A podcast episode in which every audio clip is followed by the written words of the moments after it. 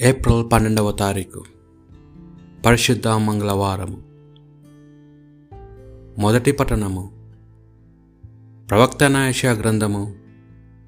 నలభై తొమ్మిదవ అధ్యాయము ఒకటి నుండి ఆరు వచనముల వరకు. ద్వీపములారా నా మాట వినుడు. దూర ప్రాంతపు జాతులారా నా పలుకులాలింపుడు నేను తల్లి కడుపున పడినప్పటి నుండి ప్రభు నా నామము జ్ఞాపకము చేసుకునేను. అతడు నాకు పదునైన కత్తి వంటి వాకునొసగెను తన హస్తముతో నన్ను రక్షించెను. నన్ను వాడి అయిన బాణముగా చేసి వాడుకునుటకు తన అముల పొదలో దాచెను. అతడు నాతో ఇజ్రాయేలు నీవు నాకు సేవకుడవు. నీ వలన నాకు కీర్తి కలుగును అని చెప్పెను. నేను నిర్ధకముగా శ్రమపడి తిని నా బలమునంతటిని వినియోగించిన ఫలితము సాధింపజాలనైతిని నేను అనుకుంటుని కానీ ప్రభువు తప్పక నా కోపు తీసుకొనును. నా కృషికి నన్ను బహుకరించును. నేను మాతుగర్భమున పడినప్పటి నుండి ప్రభువు నన్ను ఎన్నుకొనెను. యాకోబును తన వద్దకు కొని వచ్చుటకును ఇజ్రాయిలును తన చెంతకు చేర్చుటకును అతడు నన్ను తన సేవకునిగా నియమించెను. ప్రభువు నాకు కీర్తి దయచేసెను. నా బలమునకు కారకుడు అతడే ప్రభు నాతో ఇట్లా నేను నీవు నాకు సేవకుడై యాకోబు వంశజులను ఇజ్రాయిళ్ళను మిగిలిన వారిని నా యొద్దకు తీసుకొని వచ్చుటకు మాత్రమే చాలదు. నేను నిన్ను జాతులకు జ్యోతినిగా నియమింతును. అప్పుడు నా రక్షణము నేల అంచుల వరకు వ్యాపించును. ఇది ప్రభువాక్ భక్తి కీర్తన. నేను దినమెల్లా నీ రక్షణము ప్రకటింతును. ప్రభు నేను నిన్ను ఆశ్రయించి తిని నేను ఏనాడు అవమానమును చెందకుందునుగాక. నీవు న్యాయవంతుడవు కనుక నన్ను ఆదుకొని రక్షింపుము. చెవియొగ్గి నా మొర విని నన్ను కాపాడుము. నేను దినమెల్లా నీ రక్షణను ప్రకటింతును. నీవు నాకు రక్షణ దుర్గము ఉండుము. నాకు సురక్షితమైన కోటవై నన్ను రక్షింపుము. నాకు ఆశ్రయస్థానము రక్షణశీలమై నీవే.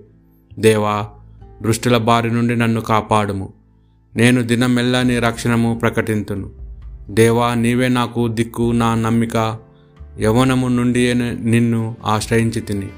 నేను పుట్టిన నాటి నుండి నిన్ను నమ్ముకొంటిని.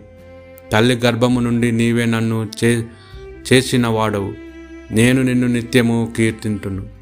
నేను దిన్నమెల్లా నీ రక్షణను ప్రకటింతును. నేను నీ నీతిని ఉగ్గడింతును. దిన్నమెల్లా నీ రక్షణను ప్రకటింతును. ఆ రక్షణ కార్యంలో నేను సరిగ్గా అర్థము చేసుకోన జాలను దేవా బాల్యము నుండి నీవు నాకు బోధ చేసితివి. నేను నేటి వరకు నీ అద్భుత కార్యములను ప్రకటించుచునే ఉన్నాను. నేను దినమెల్లా నీ రక్షణను ప్రకటించను పునీత యోహాను గారు రాసిన సువార్త సువిశేషంలోని భాగము. పదమూడవ అధ్యాయము ఇరవై ఒకటి నుండి ముప్పై మూడవ వచనం వరకు మరి ముప్పై ఆరు నుండి ముప్పై ఎనిమిది వచనం వరకు. ఆ కాలంలో యేసు ఈ మాటలు పలికిన పిదప అంతరంగమున బాధపడుచు మీలో ఒకడు నన్ను అప్పగింపనున్నాడని నిశ్చయముగా చెప్పుచున్నాను అని స్పష్టముగా పలికెను. అంతటా ఆయన శిష్యులు ఆయన ఎవరిని గూర్చి ఈ మాటలు చెప్పునో అని సందేశించుచు ఒకరి వంక మరి ఒక్కరు చూచుకొనసాగిరి శిష్యులలో యేసు ప్ర ప్రేమించిన ఒకడు ఆయన వక్షస్థలమున అనుకొని కూర్చుండి ఉండెను. యేసు ఎవరిని గురించి ఈ మాట చెప్పునో అడుగమని సీమోను పేతురు అతనికి సాయిగ చేసెను. అతడు అట్లే యేసు వక్షస్థలమును వంగి ప్రభు అతడెవడు అని ప్రశ్నించెను. నేను రొట్టె ముక్కను ముంచి ఎవనికి ఇచ్చుదనో అతడే అని యేసు సమాధానమిచ్చాను. ఒక్క రొట్టె ముక్కను ముంచి సిమోను ఇస్కరియోతు కుమారుడు యూదాకు ఇచ్చాను. ఆ ముక్కను అందుకొని నింతనే సైతాను వానిలో ప్రవేశించెను. అప్పుడు యేసు వానితో నీవు చేయునది వెంటనే కానిమ్ము అని పలికెను. యేసు ఏ ఉద్దేశంతో ఈ మాట పలికినో భుజించు వారిలో ఎవరు గ్రహింపలేదు. యూదా వద్ద డబ్బుల సంచి ఉన్నందున యేసు వానితో పండుగకై తమకు అవసరమైనవి కొని మనియో లేక పేదలకు ఏదో ఇమ్మమనియో చెప్పుచున్నానని కొందరు తలంచిరి.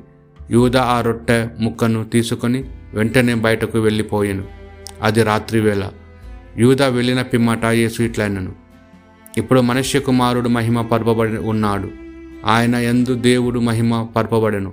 ఆయన ఎందే దేవుడు మహిమ పరపబడునని ఎడల దేవుడు తన యందు ఆయన యందు మహిమ పరుచును.